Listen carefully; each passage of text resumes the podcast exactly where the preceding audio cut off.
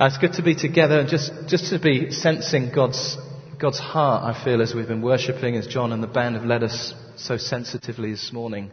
And uh, I feel we just want to carry on, don't we? Just connecting with God's heart as we look to his word together. We're going to be looking at the theme of a mission-shaped church this week and next Sunday morning. We're going to be looking at some scriptures in Luke chapter fourteen. So if you've got a Bible, you can be just uh, finding that. And I guess just revisiting this whole theme of what it means to be a mission-shaped church.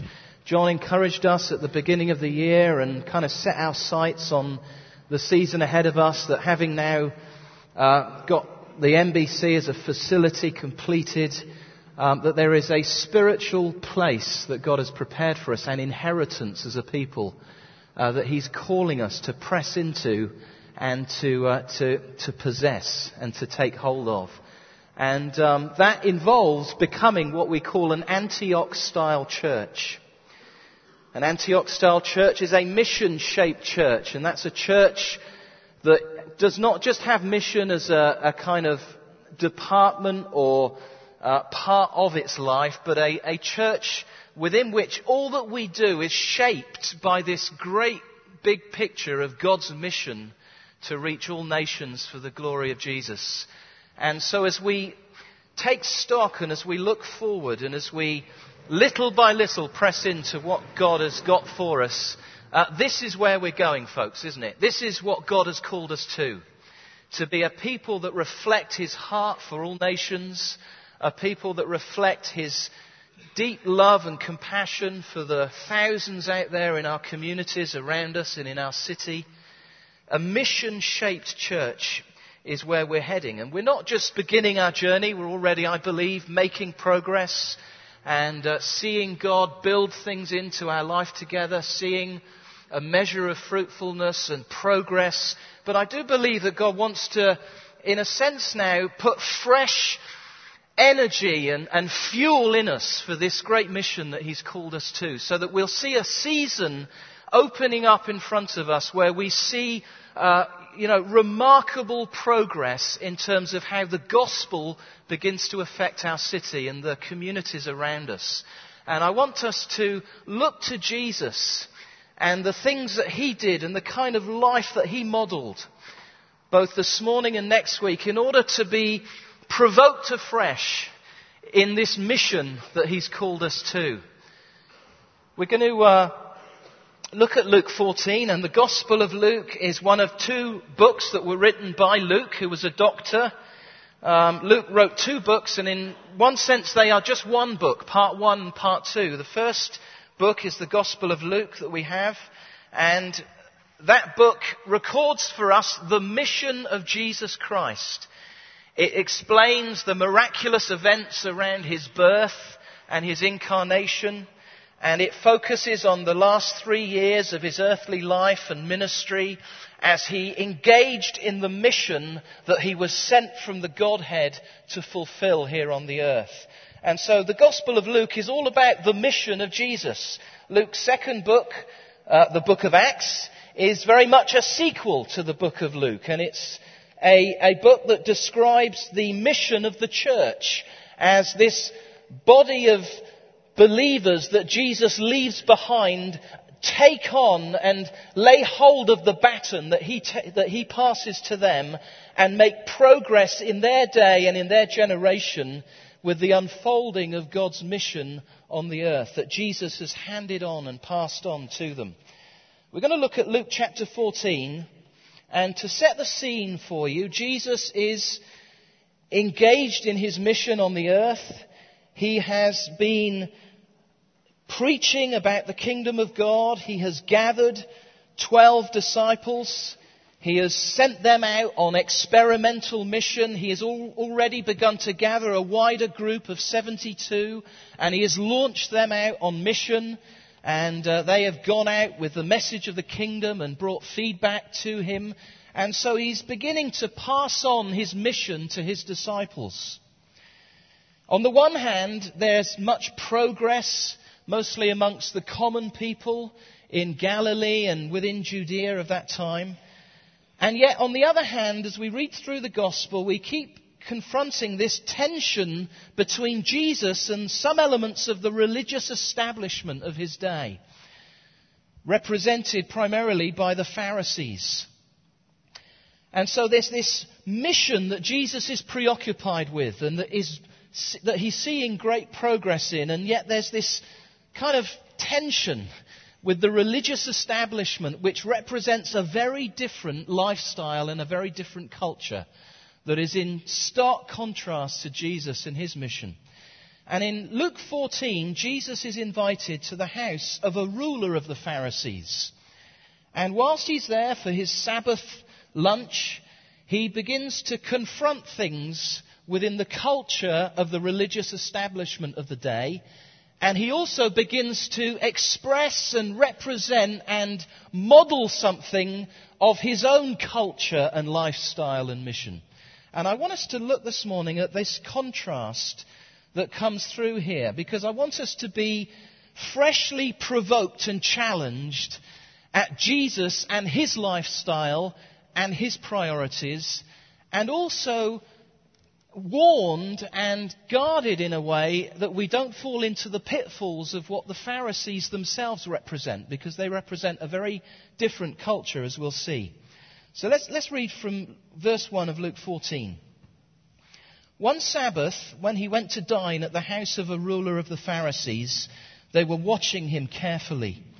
And behold, there was a man before him who had dropsy. And Jesus responded to the lawyers and Pharisees, saying, "Is it lawful to heal on the Sabbath or not?" But they remained silent. Then he took him and healed him and sent him away. And he said to them, "Which of you, having a son or an ox that's fallen into a well on a Sabbath day, will not immediately pull him out?" And they could not reply to these things. Now he told a parable to those who were invited when he noticed how they chose the places of honor, saying to them, "When you are invited by someone to a wedding feast, do not sit down in a place of honor, lest someone more distinguished than you be invited by him. And he who invited you both will come and say to you, 'Give your place to this person.' And then you will begin with shame to take the lowest place. But when you are invited, go and sit in the lowest place, so that when your host comes, he may say to you, 'Friend, move up higher.' Then you will be honored in the presence of all who sit at table with you. For everyone who exalts himself will be humbled, and he who humbles himself will be exalted." He said also to the man who had invited him, "When you give a dinner or a banquet, do not invite your friends or your brothers or your relatives or your rich neighbors, lest they also invite you in return and you be repaid. But when you give a feast, invite the poor, the crippled, the lame, the blind, and you will be blessed, because they cannot repay you.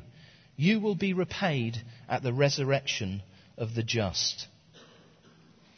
What comes through here, and it continues right through into chapter fifteen, which contains the parables of the lost coin and the lost sheep and the lost son, is Jesus' clear compassion for those who do not yet know personal relationship with him, the lost, the needy, those on the margins of society, those who are in distress.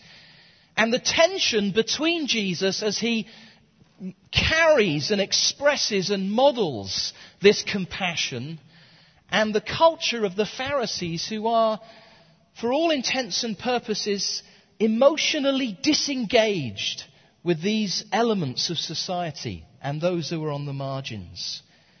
There is Jesus as he is preoccupied with his mission to the lost, and there are the Pharisees who are preoccupied with nothing more than their own personal piety and spirituality.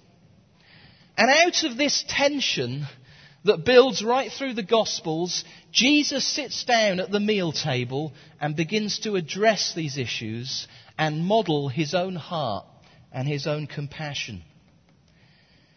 Through this section of Scripture, I believe, we're confronted afresh with God's missional heart and his intentional pursuit of the lost. Jesus reminds us afresh here that this is what God is all about. This is important for us to be reminded of, I believe. I don't know if you remember the time, those of you that have children, when you first heard the sound of the heartbeat of your first child. It may have been in the midwife's clinic, it may have been at home, and that microphone was put on on the stomach, and all went silent, and you strained to hear, and then you began to hear that heartbeat. Ba-boom, ba-boom, ba-boom, ba-boom, ba-boom, ba-boom. The child that your wife was carrying. You tuned in to the heartbeat.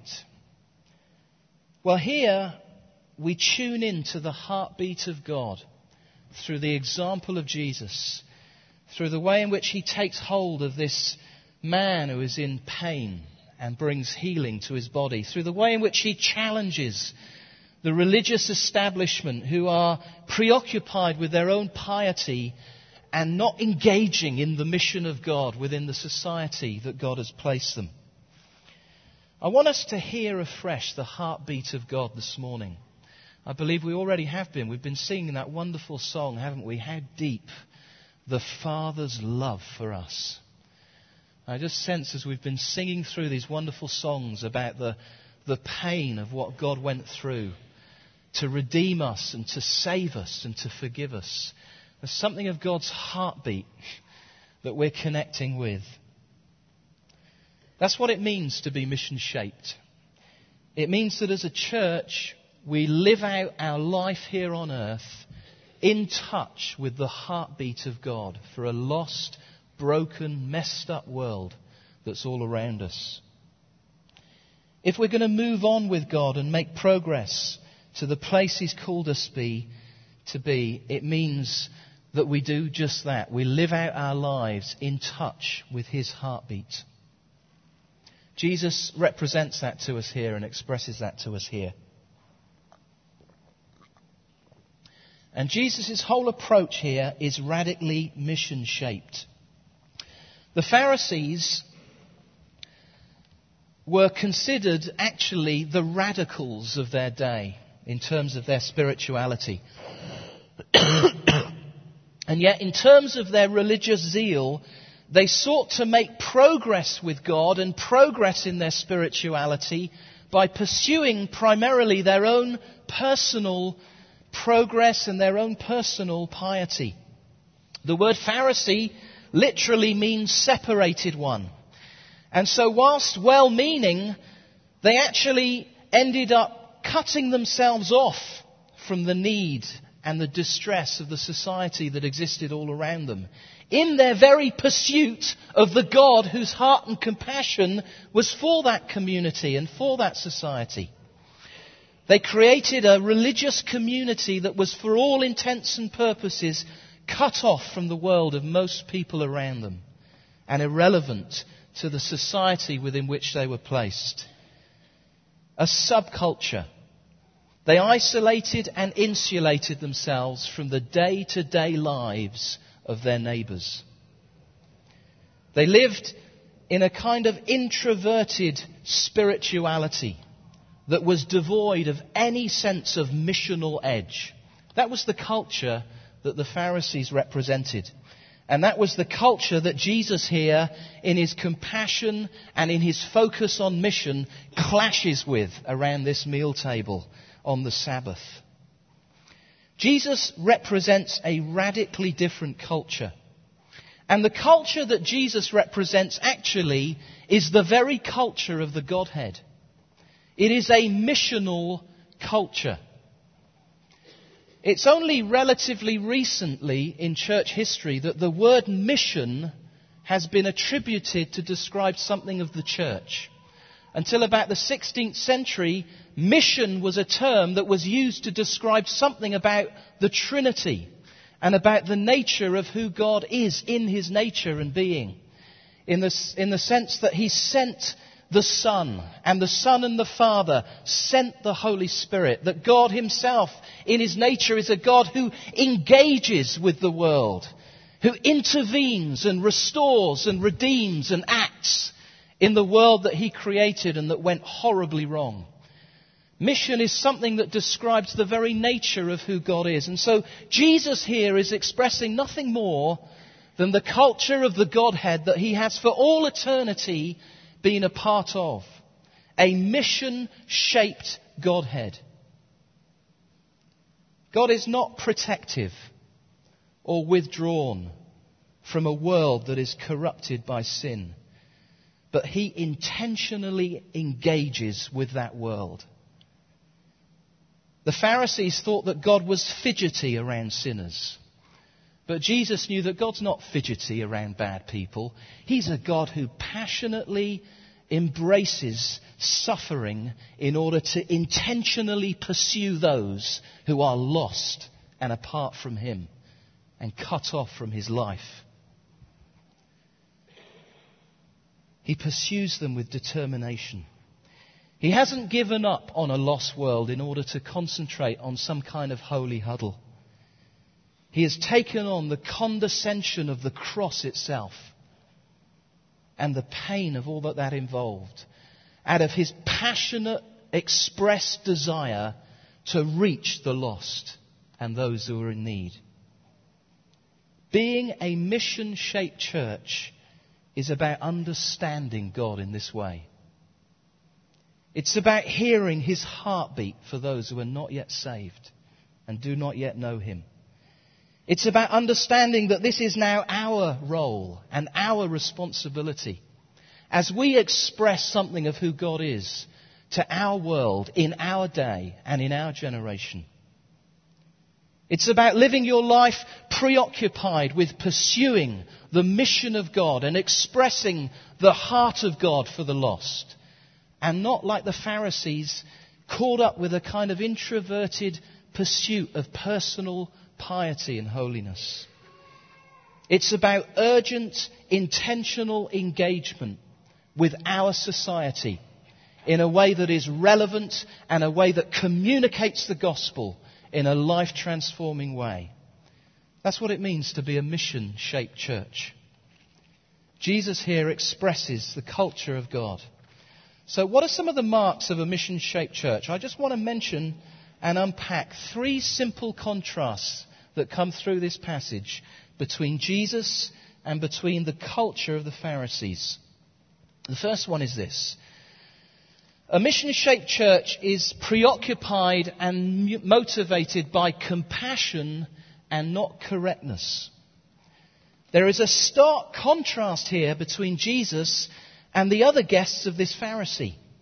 You see, as Jesus sits down to his roast lamb and mint sauce or whatever the, the Jews have with their roast lamb, he notices this man with dropsy that comes into the room that he's sitting in. Dropsy describes something of a painful disease that was uh, resulted in uh, parts of the body ballooning up and in being inflamed with a build-up of, of fluid in the tissue. It was a very painful and incurable condition. And so as Jesus sits down to his lamb, in walks this man whose body is grotesquely inflamed, wincing with pain. There's clear suffering written over his face. And this man stands before Jesus in pain, his body ballooning up with inflammation. And what does Jesus do? Well, he re- has a reflex of compassion. He takes hold of this man. The word there means more than just laying a hand on him. I like to imagine that Jesus just wrapped his arms around him, just simply took hold of this man. And as he does that, the Pharisees and the guests begin to see relief come over the face of this poor man. They begin to see instantly this swelling and inflammation disappearing. He lays hold of him and the power of God enters into his body and he sends him out healed and restored. Hallelujah. Hallelujah. But that's not what the Pharisees said. The Pharisees were watching him like hawks to see what he would do. The reflex of Jesus is a warm, compassionate sense of God's love to restore and heal this poor, broken body. that this man is trapped in. And the Pharisees sit there in clinical coldness, dissecting the rightness of whether this should happen on a day like the Sabbath. Their response, sadly, is not one of compassion. And Jesus knows exactly what's going on in their hearts, and he challenges what's going on in their hearts. Whilst he is moved with compassion and preoccupied with mission to seek and save the lost, they are preoccupied with order and correctness. They're clinically dissecting the rights and wrongs of what Jesus is doing. You see, the big issue for the Pharisees was, is it lawful? Is it correct? Is it right? And they were caught up somehow in some kind of religious perfectionism. Madness. Madness. Here is a precious individual made in the image of God, with his body swollen and in pain, and they are preoccupied with the correctness of healing on the Sabbath. You see, in their commitment to get things just right, they somehow missed the compassionate heart of God for a broken, needy individual. And they neglected their God-given mission. Tragic. Jesus challenges this. And in doing so, he makes it clear to us that compassion for the lost and the needy is to be our prime motivator in terms of all that we do in terms of mission. Jesus' mission was fueled by compassion. It was a core motivation in terms of all that he did. As we read through the Gospels, in fact, as you read through the Gospel of Luke in particular, you find again and again the compassion of Jesus welling up.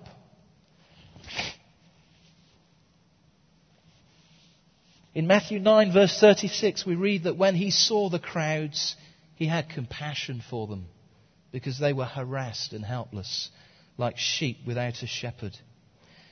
Matthew fourteen, we read in verse fourteen, when he went ashore, he saw a great crowd and he had compassion on them and healed their sick.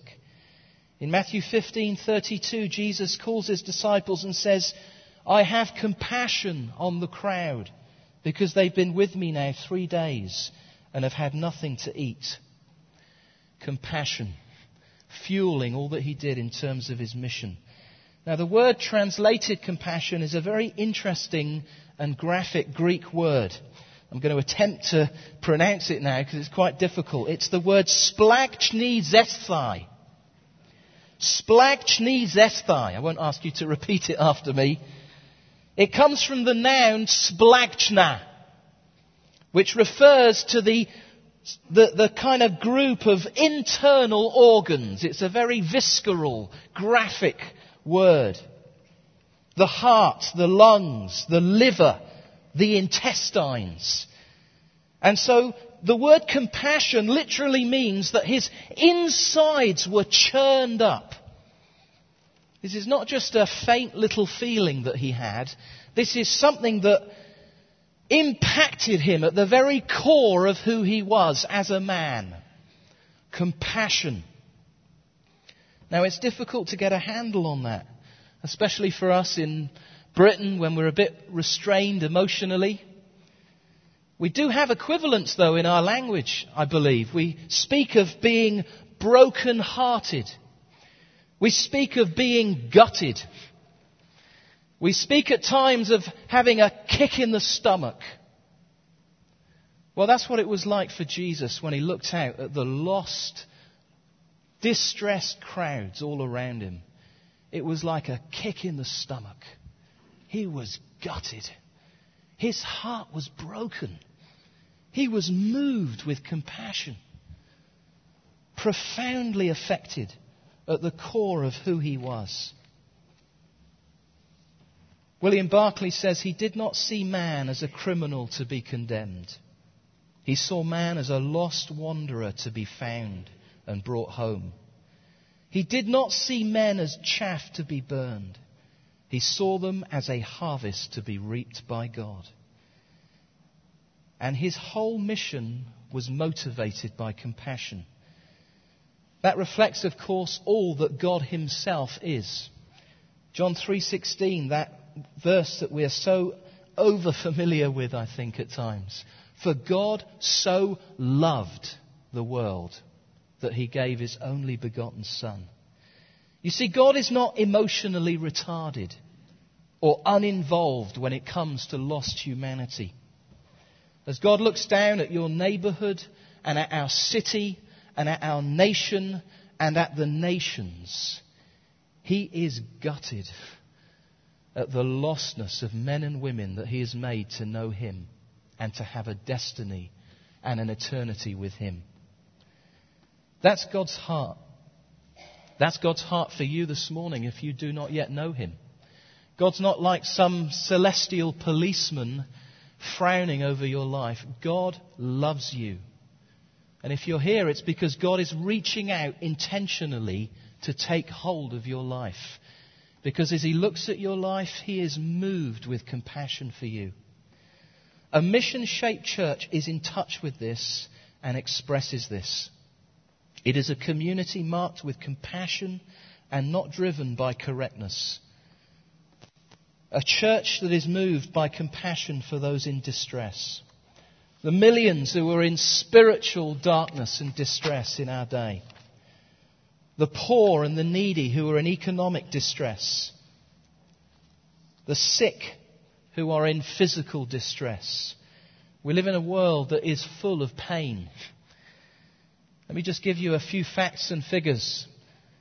In terms of world poverty, the reality in our world today, with all our development and technology, is that more than eight million people die each year from abject poverty.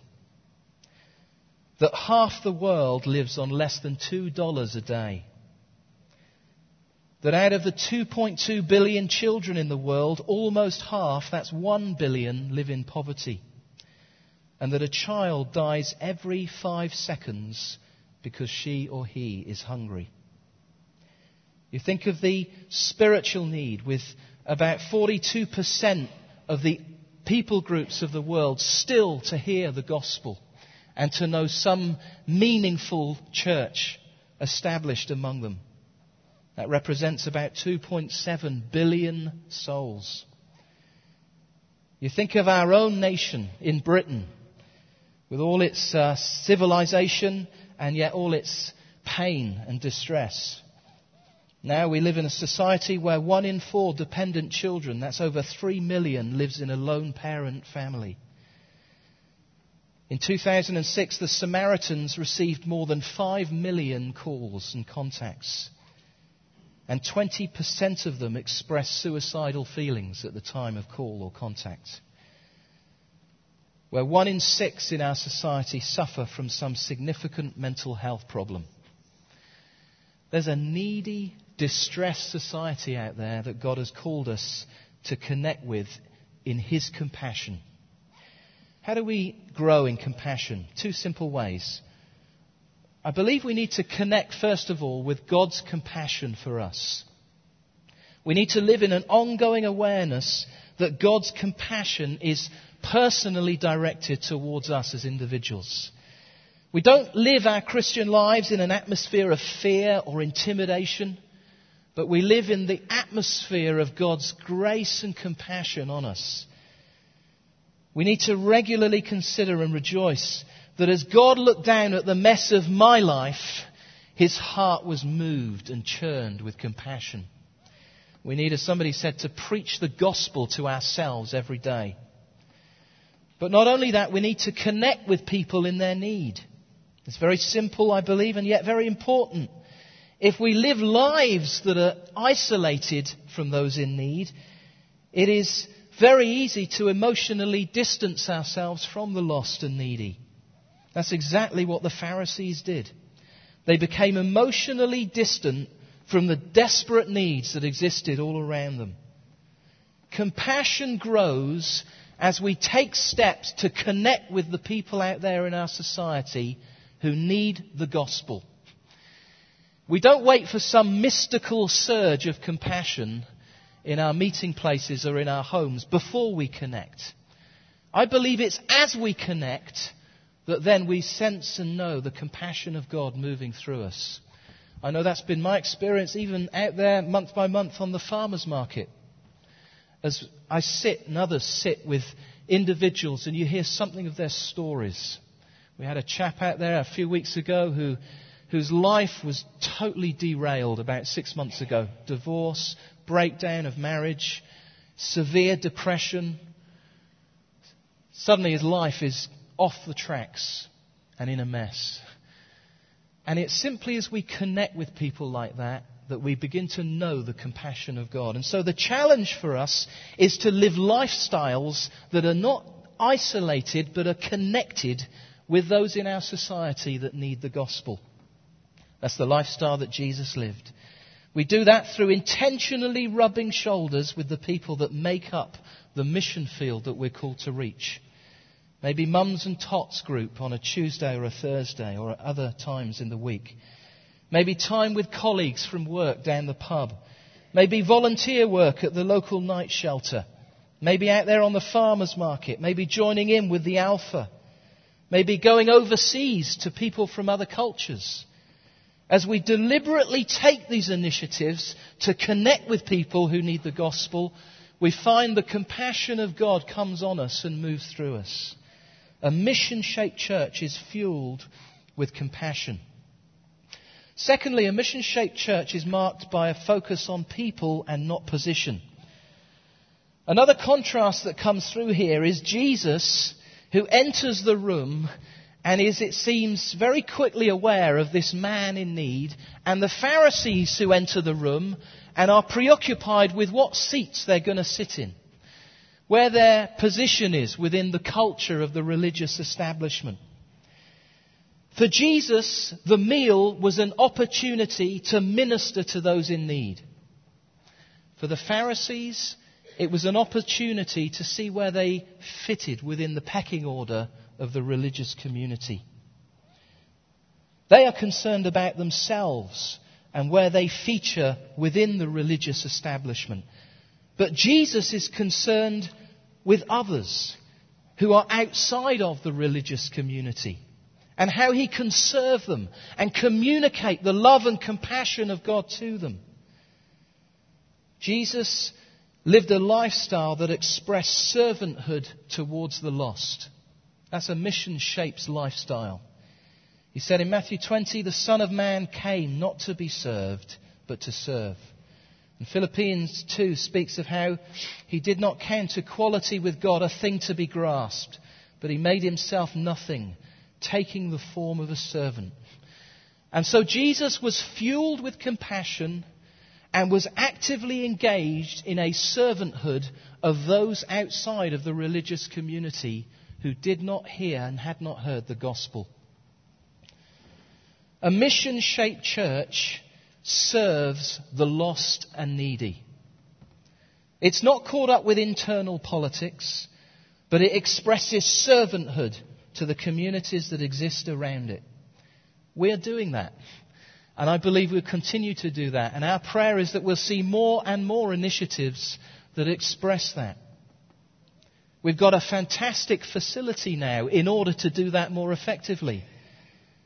The Middlebrook Centre is a gift for us, but it is a gift for the society that's around us. It's a means through which God will express his compassionate mission to a society that's full of needy, desperate individuals, and beyond that, a needy world. It's about people and not position. And then one final thing I'd like us to look at. It's about sinners and not just saints. Here in verse twelve onwards, Jesus turns, rather impolitely actually, to the guy who's actually invited him to this meal. And he begins to confront this guy and his invitee list for this meal. And we find here another contrast that surfaces. Jesus challenges this guy and others with him for the way in which their relationships and their resources and their energies are focused exclusively within their own circle of friends. Their thinking was very much in-house, and so it resulted in an in-house lifestyle that excluded rather than included the lost and the needy and the distressed within their society. It was a cliquey culture which involved good food, lots of hospitality, but was very exclusive. You see, they thought that sharing a meal would literally, with sinners, would literally contaminate them spiritually. And the result was that they failed intentionally to reach out to the lost. They disengaged themselves from the misery that was all around them. They had busy social calendars, and yet there was no place in their homes or in their hearts for the lost and for the needy. The lost and needy here are summed up in this phrase, which comes through here and later in the passage. The poor, the crippled, the lame, the blind. It refers to those in the society of Jesus' day that were most in need. The victims of society. Those who were struggling to get by. Those who were faced with personal crisis. Those who were spiritually lost. Those who were socially marginalized. You know, the reality is in twenty-first century modern Britain, we have such people all around us today. Struggling single mums. Those who are weighed down with personal debt and the fear of the great credit crunch. Those who have fallen off the property ladder. Company directors whose marriages are falling apart. Lonely senior citizens who spend hour after hour in their armchairs by themselves. Immigrant workers who struggle to find their place within our society. The list is endless. Because at every strata of society, there are people who are simply lost. Well, in contrast to the cliquey lifestyle of the Pharisees, Jesus demonstrates a radically different lifestyle. He lives a mission-shaped life which is radically inclusive of these kind of people. He didn't spend every day of the week in the synagogue. He hung out with tax collectors and sinners. He hung out with wheeler dealers and the down and outs. He had a busy social calendar, but it included time spent with the lost and the needy. He wasn't cliquey in any way. He did, of course, spend time with the twelve, but it was not exclusively the thing that dominated his calendar and his time. There was quality time given to the lost and to the needy. He didn't retreat into some kind of religious subculture. He gave quality time, for instance, to the woman at the well, although it was quite scandalous for him even to be speaking with her. He turned up at the parties and the social occasions. He was flexible enough to say to the rather corrupt Zacchaeus, "Come down, I'm going to spend the day with you today, Zacchaeus." These were not discipleship meetings. These were quality time spent with unsaved individuals.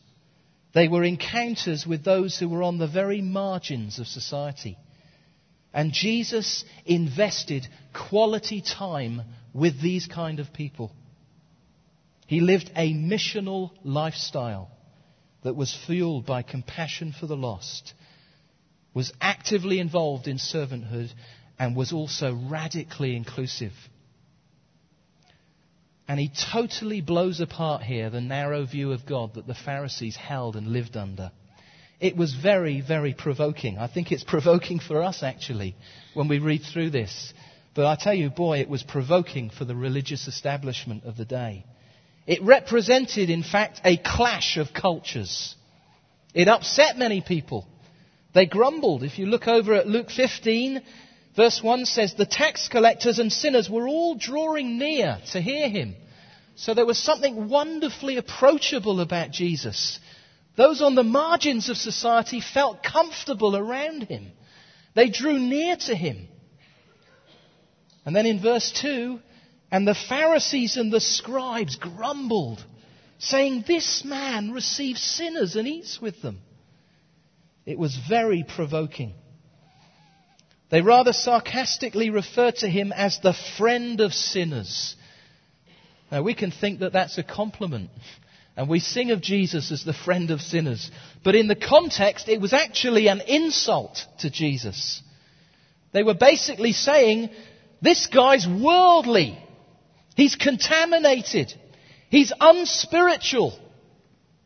They accused him of only being interested in food and booze.